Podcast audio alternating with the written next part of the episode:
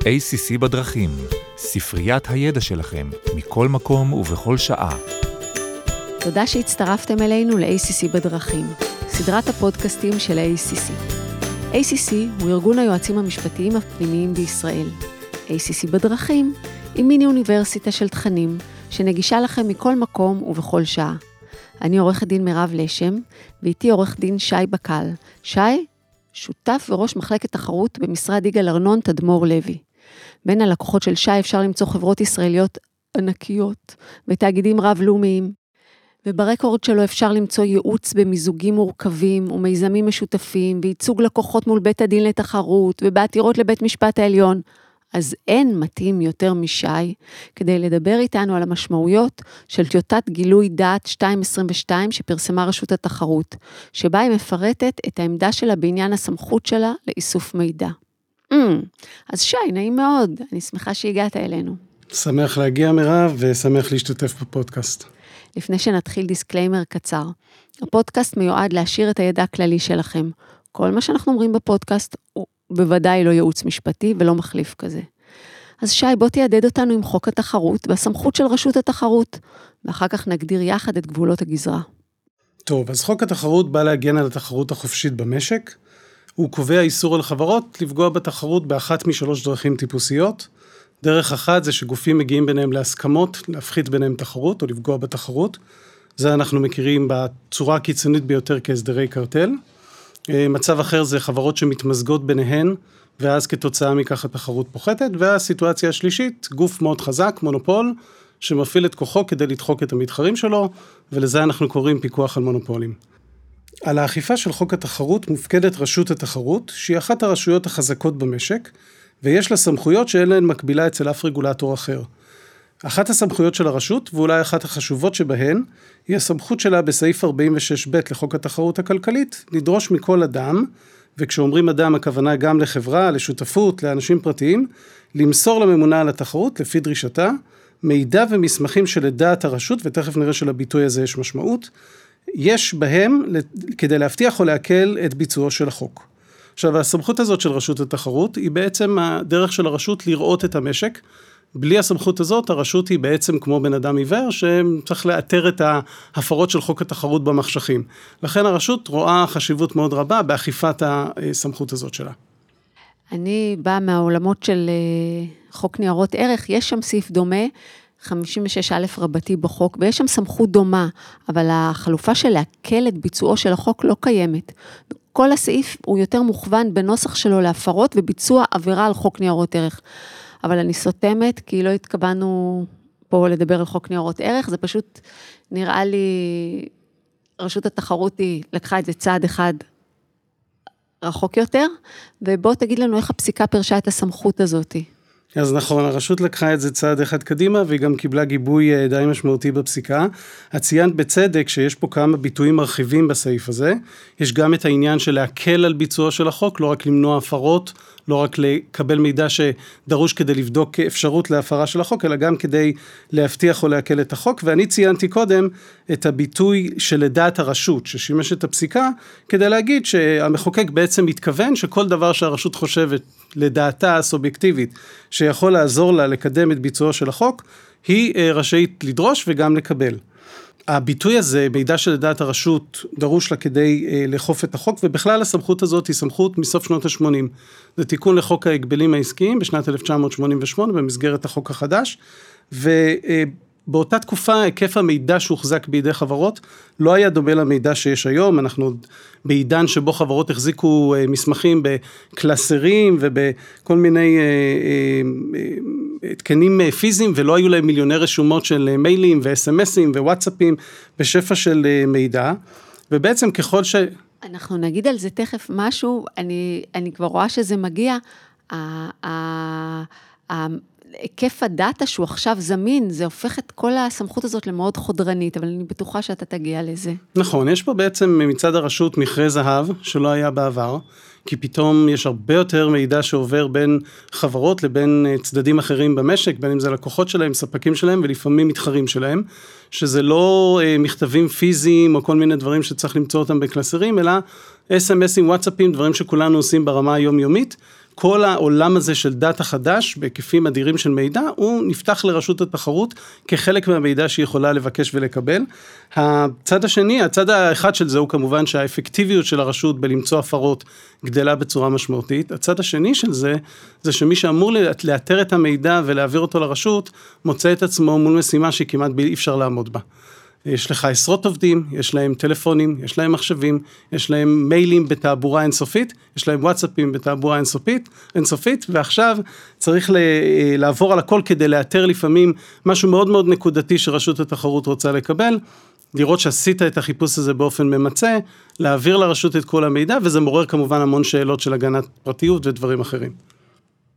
זה ההצפה הזאת, גם באמת בעוכרי הרשות, כאילו, קשה מאוד אה, להתמצא בים המידע הזה. נכון, זה פועל לשני הצדדים. נכון, מצד אחד, הרשות מקבלת הרבה יותר מידע, ואז אולי גם יכולה לחשוף יותר אה, הפרות ממה שהייתה יכולה בעבר. מצד שני, היא מקבלת כזאת כמות של מידע, שהיכולת לאתר את אותה מחט בערימה של שחת, ואותו מסמך שאולי הוא מאוד משמעותי בים של מסמכים, היכולת הזאת נעשית אה, קשה יותר. הם אגב, בצד שלהם מצטיידים ב... יכולות AI ובכל מיני תוכנות שאמורות לעזור להם לעשות את הפיצוח הזה של כמויות מאוד גדולות של מידע. אבל הצד השני, עוד פעם, הצד של החברות, שאותם אנשים שמקשיבים לנו עכשיו, הצד הזה קצת נשכח במשוואה הזאת. איך הן, א', חוזרות הביתה בשלום, רואות שהן באמת עומדות בדרישה, מעבירות את כל המסמכים והנתונים במצב שבו צריך ללקט אותם מהרבה מאוד גופים, מהרבה מאוד מכשירים, במקומות שמאוד קשה לבצע חיפושים.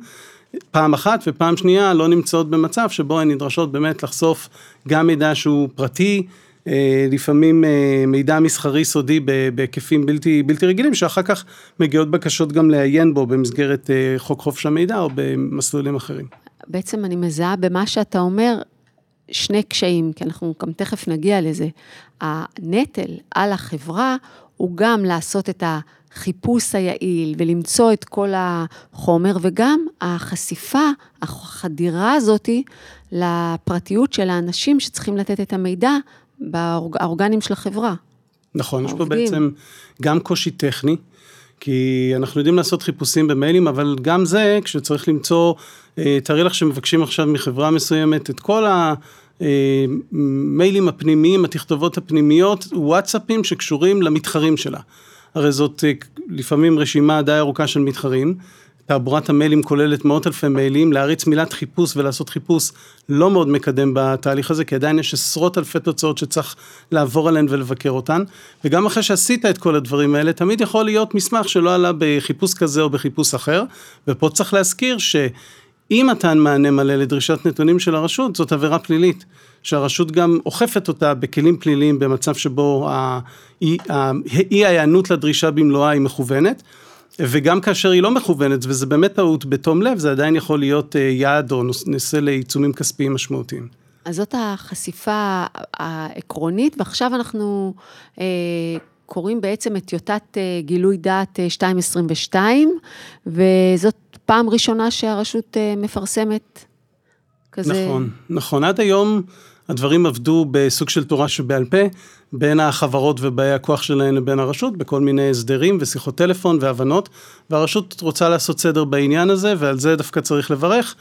מה שחסר בגילוי הדעת זה באמת אותו איזון שדיברנו עליו קודם, בין הצרכים של הרשות, והצרכים האלה הם מובנים וצריך לכבד אותם, אבל בין היכולת גם של הצד השני, מי שמקבל את הדרישות, להיענות להן, באופן מלא ובמשאבים שהם אה, סבירים. הצד הזה במשוואה לא קיבל ביטוי מספיק בגילוי הדת, ויש לקוות שזה יתוקן. אני, היה לי פעם אחת שחוויתי גילוי מסמכים רגיל בבית משפט, וזה משתק, יכול לשתק חברה לחודשים, בייחוד שאתה עושה את זה כמו שצריך. זה, זה דבר, נכון. זה אירוע טראומטי, גם מבחינה עסקית. אבל אה, אנחנו גם מדברים על חשיפה. אז בוא תגיד לנו, כי אנחנו בפודקאסט פרקטי, אה, תעזור לנו, מה חשוב לדעת, מה אפשר לעשות, מה היית ממליץ, איזה מידע הרשות יכולה לבקש, ככה תנסה... Okay. אוקיי. נתחיל רגע במה הרשות יכולה לבקש מהחברה. אז קודם כל, הכלל הוא שהרשות יכולה לבקש כל דבר. כמובן, בדרך כלל תהיה לזה זיקה מסוימת לפעילות העסקית של החברה. אה, אבל כל מידע שלדעת הרשות הוא רלוונטי, צריך למסור אותו. הרבה פעמים אנחנו נתקלים בשאלות, אבל למה הם צריכים את זה? או חברה חושבת שהיא יודעת יותר טוב מהממונה למה הוא התכוון. בדברים האלה אנחנו ממש לא ממליצים לשחק, יש הגדרות מאוד ברורות בדרישה, צריך להיענות להן, ובאופן כללי אנחנו מדברים על מסמכים אה, פנימיים של החברה, תכתובות פנימיות, וואטסאפים לפעמים, אס.אם.אסים, אה, מיילים, תוכניות עסקיות, אה, גם אגב סודיות המידע היא לא עילה לא למסור אותו, אם יש מידע סודי, באמת לפעמים סופר סופר סודי, התוכנית העסקית הכי רגישה של החברה לחמש שנים הקרובות, זה לא סיבה עדיין לא למסור אותה. אז הסמכות הדרישה היא מאוד רחבה, משתרעת בעצם על כל צורת אה, תיעוד אפשרית, ויש גם איזה טוויסט לדבר הזה, שרשות התחרות אה, גם מבהירה בהנחיות שלה, שהיא יכולה לדרוש מאותה חברה להעלות על הכתב אה, הסכמות או מידע אחר, שאין לו תיעוד. כלומר, אין תיעוד בכתב בצורה של מסמך, והרשות אומרת, בוא תמסור לי מה אתה יודע. על אותו אירוע, על אותו עניין, על דבר מסוים, תעלה את זה על הכתב ותמסור לי גרסה בעצם בצורה הזאת. אה, זה נשמע לי, אה, אני צריכה להבין את זה, זה כמו מתן עדות כתובה.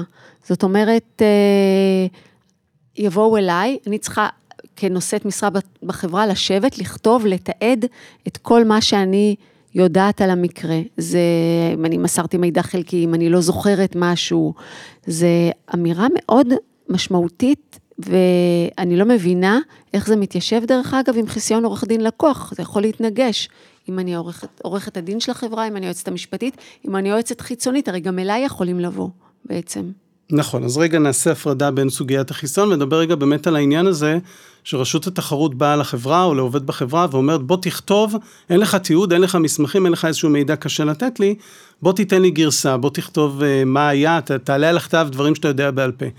אז הבסיס לזה זה אותו חלק בסעיף שהקראנו בהתחלה, שאמר שהממונה רשאי לדרוש גם ידיעות, גם משהו שהוא בגדר ידיעה. אבל שוב, גם כאן ההרחבה הזאת היא בכלל לא טריוויאלית, כי בסופו של דבר אנחנו נמצאים במשהו שדומה מאוד להליך חקירה פלילית, שגובים מאדם גרסה, בעצם עדות על מעשים שהיו, על אירועים שקרו, רק שבהליך הפלילי יש לו גם הגנות.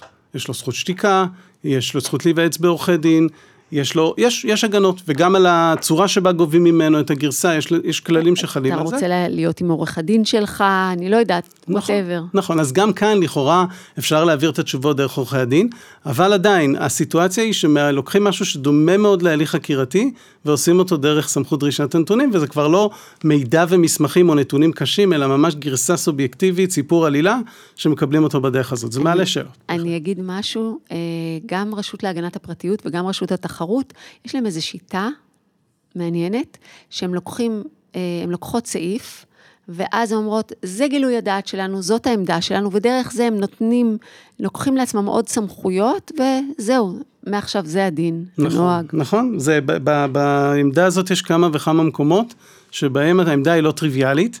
יש עוד שלב של הערות ציבור, על חלק מהדברים אני מניח שהרשות תקבל הערות ונראה איך היא תגיב להן, אבל אני רוצה רגע להתייחס לנושא החיסיון שדיברת עליו שהוא מאוד חשוב. הרשות לא טוענת ולא מתיימרת לטעון שסמכות דרישת הנתונים שלה גוברת על חיסיון עורך דין לקוח. אבל היא כן אומרת שני דברים בהקשר הזה. אחד, אם אתה טוען לחיסיון, אז זה לא פוטר אותך מלהגיד שאתה לא מוסר מסמכים בטענת חיסיון, אתה לא יכול פשוט להתעלם מקיומם של המסמכים. והדבר השני, והוא כן משמעותי, זה שאם אתה מתכוון להציג חוות דעת של כלכלן, של עורך דין לרשות התחרות, הרשות אומרת לנו בהנחיות, אני שומרת לעצמי את הזכות להשתמש בסמכות דרישת הנתונים כדי לראות את כל מה שהמומחה שלך ראה, לא רק הדברים שהוא השתמש בהם בסוף לחוות דעתו, הכל. וזה כן מטיל על יועצים משפטיים בחברות נטל לא פשוט, שהם צריכים לדעת שכל מה שהם מעבירים ליועצים החיצוניים, זה משהו שיכול להיות שגם רשות ההגבלים העסקיים תראה אותו. אני חושבת שזה גם פודקאסט לכל הכלכלנים והיועצים החיצוניים שנותנים חוות דעת. תיזהרו, ברגע שאתם מקבלים דברים, כי אתם רוצים לראות עוד דברים, גם אם הם לא ישמשו אתכם לחוות הדעת, אתם תצטרכו בעצמכם לכתת על זה עדות כתובה ואת כל המסמכים. תראי, הרשות לא נוהגת לפנות ליועצים עצמם עד היום, יכולה לעשות את זה. לה... פה. הסמכות קיימת, נכון, אבל נכון, ברמת החברה זה אומר שההתכתבות והתהליך להכנת חוות דעת הוא תהליך שאומנם הוא חסוי, אבל צריכה להיות הנחה שבבוא היום, במיוחד אם מתכוונים להסתמך על חוות הדעת הזאת, אה, הוא יהיה גלוי. גלוי על כל המרכיבים שלו, על כל תעבורת התקשורת שעברה בין היועץ החיצוני לבין החברה. אז למי בעצם הרשות יכולה להגיע? טריטוריאלית? כן, אז קודם כל, כמו שאמרנו קודם, כל אדם, זה אומר שגם אנשים פרטיים, לאו דווקא חברות, גם שותפויות ועמותות, והרבה פעמים אנחנו שומעים מלקוחות שהם לא מאוגדים כחברה, שהם חושבים שיש להם פטור מהדברים האלה, אז התשובה היא לא, ממש לא. וגם חברות זרות, וזו סוגיה מורכבת, הרשות כותבת בהנחיות שלה שבנסיבות מסוימות גם חברות זרות יהיו כפופות לסמכות דרישת הנתונים שלה, ואם דיברת קודם על הנחות שהרשויות לפעמים עושות לעצמן בגילויי דת כאלה, אז זו דוגמה להנחה כזאת, כי זה בכלל בכלל לא מובן מאליו. שלרשות התחרות יש סמכות אינקוויזיטורית לדרוש מידע מחברה שלא יושבת כאן, שאין לה כאן חברה בת בישראל, באמצעות אה, מכתב שהיא שולחת בדואר, והחברה הזאת צריכה להתפשט בפניה במענה לדרישת נתונים.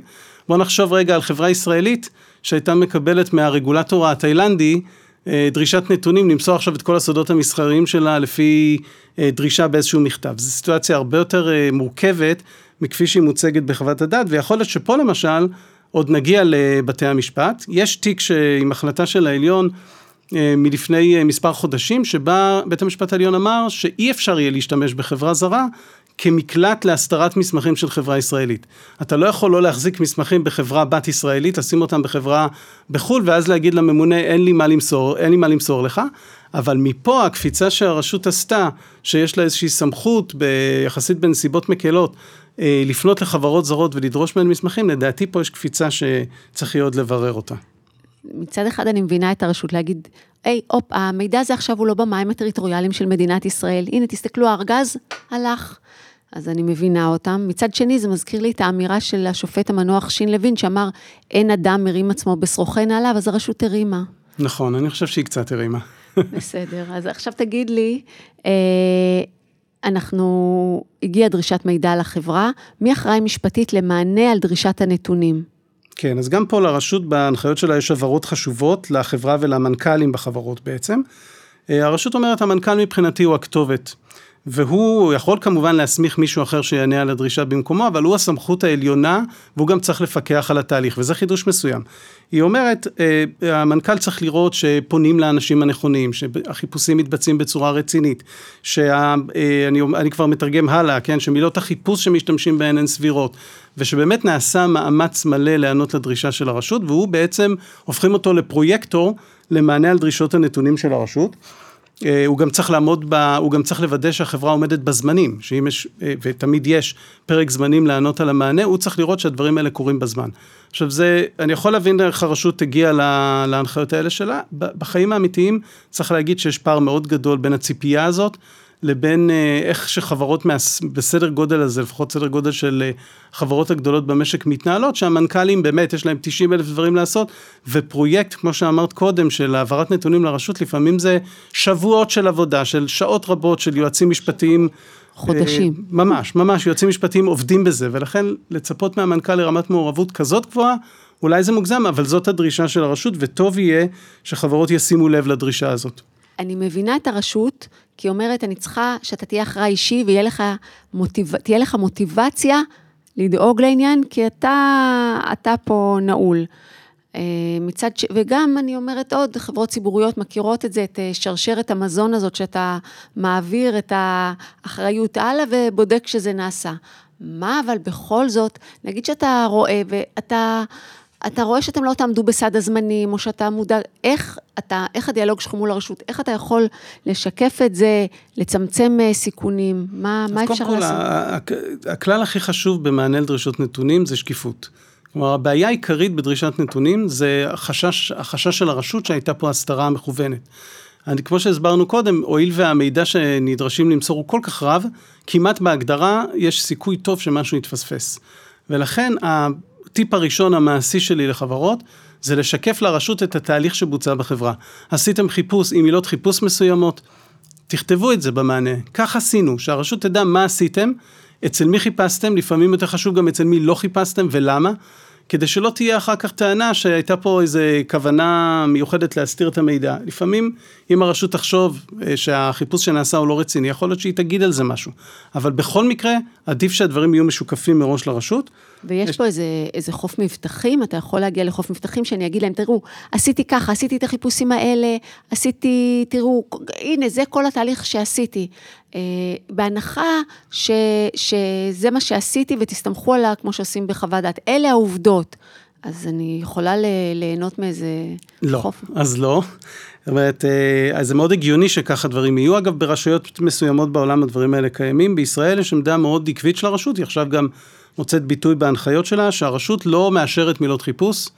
ובעצם זה על החברה. החברה צריכה להביא את כל המסמכים, זה מה שתשמעי מהם אם תדברי איתם. תביאו את המסמכים, איך אתם עושים את זה? לא ענייננו, אבל תעשו את זה טוב. כשההיגיון מנקודת מבטם היא שלפעמים יש מילות קוד בתוך החברה לדברים מסוימים שהם לא ידעו אותן.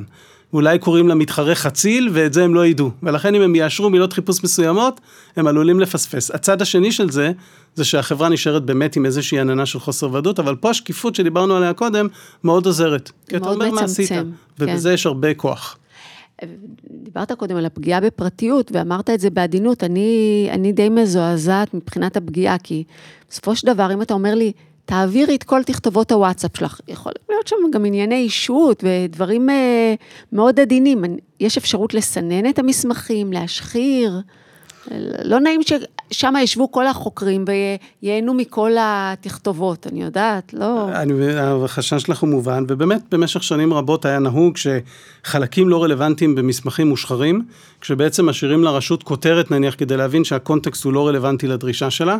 והרשות פה עושה שינוי ברור בעמדה, וכותבת שמי שיעביר מסמך שהוא מושחר ללא הסכמתה מראש, מבחינתה כאילו לא קיים את חובתו.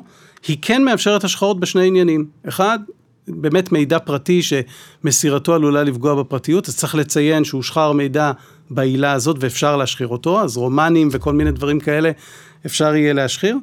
אה, והדבר השני שדיברנו עליו קודם זה חיסיון. אם יש טענה שמידע מסוים הוא חסוי נניח בחיסיון עורך דין לקוח, יושחר המידע, ליד זה יצ... נצ... החברה תצטרך לכתוב שהיא משחירה בגלל שהמידע חסוי בחסיון עורך דין לקוח, ויכול להיות שיהיה ברור בינה לבין, אה, לבין הרשות. אבל השחרות רבות אחרות, שמוצדקות אגב הרבה פעמים, כי הרשות, יכול להיות שהיא מחפשת משהו שיש עמוד אחד מתוך מסמך של 100 עמודים שעוסק בעניין הזה, ושאר העמודים לא עוסקים, אבל יש בהם מידע סופר סודי של החברה, והוא לא מידע שפוגע בפרטיות, חוץ מבפרטיות של החברה ובסודות העסקיים שלה, את המידע הזה אי אפשר יהיה יותר להשחיר. אני אגיד, אה, היה לנו באמת פודקאסט מצוין על חיסיון אה, בעניין IDB, אה, ושם קבעו שהחיסיון שייך לחברה ולא לדח"צים שקיבלו אישית את הייעוץ, ולכן הדייח"צים לא יכלו ליהנות מהגנת החיסיון מול הנאמן בפירוק. אני, אני חייבת להגיד שזה מאוד מטריד אותי, גם העניין הזה של העומס על החברה, וגם, אתה יודע מה עוד מטריד אותי? יש אה, אה, עמדות של רשות להגנ... הרשות להגנת הפרטיות שאומרות, כמה זמן אתה יכול להחזיק את המידע, והזכות להישכח במאגרים וכל זה, עד שאתה מגיע לרשות הגנת, לרשות התחרות, אז אין לך בעצם, כל המידע הזה שנאלצתי לתת, הוא נשאר שם, ואני לא יודעת עד מתי.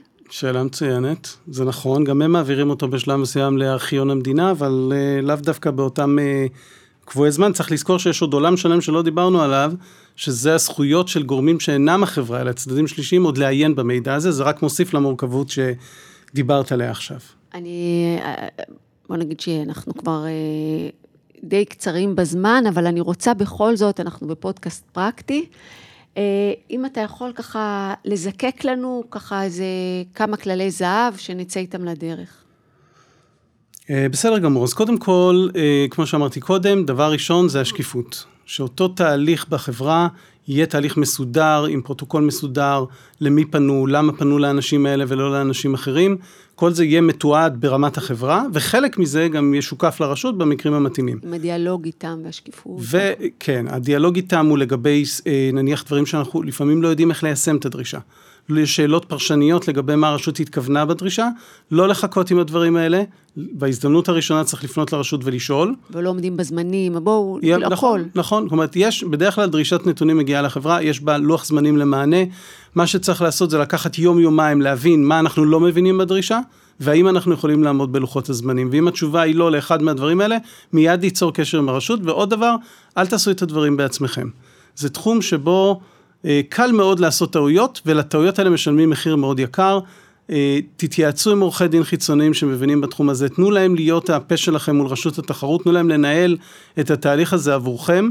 אה, כי אה, פשוט כמות הטעויות בתום לב שמסתיימות אחר כך בצורה רעה מאוד למנכ"ל ולחברה, היא גדולה מאוד בתחום הזה. קל מאוד לטעות, גם אם מתכוונים לעשות את הכל נכון, זה תחום שיש בו הרבה צורך במומחיות והיכרות עם איך לעשות את הדברים נכון. אני חייבת להגיד גם, מחשיב... נחשפתי קצת אה, לחוק התחרות בפודקאסט הקודם, והגעתי למסקנה שהוא לא חוק אינטואיטיבי לגמרי. בכלל אז, לא, אז נכון. צריך, אה, צריך באמת לעשות את זה עם מישהו שיש לו ניסיון במומחיות. תודה רבה, אני שמחתי, שמחתי, זה, שמחתי לארח אותך וקצת אה, אה, למדתי הרבה, צריך להקל. אה, נשמח לארח אותך שוב. אני אשמח להתארח, גם לעדכן אתכם מה, מה קרה בסוף עם גילוי הדעת. תודה רבה.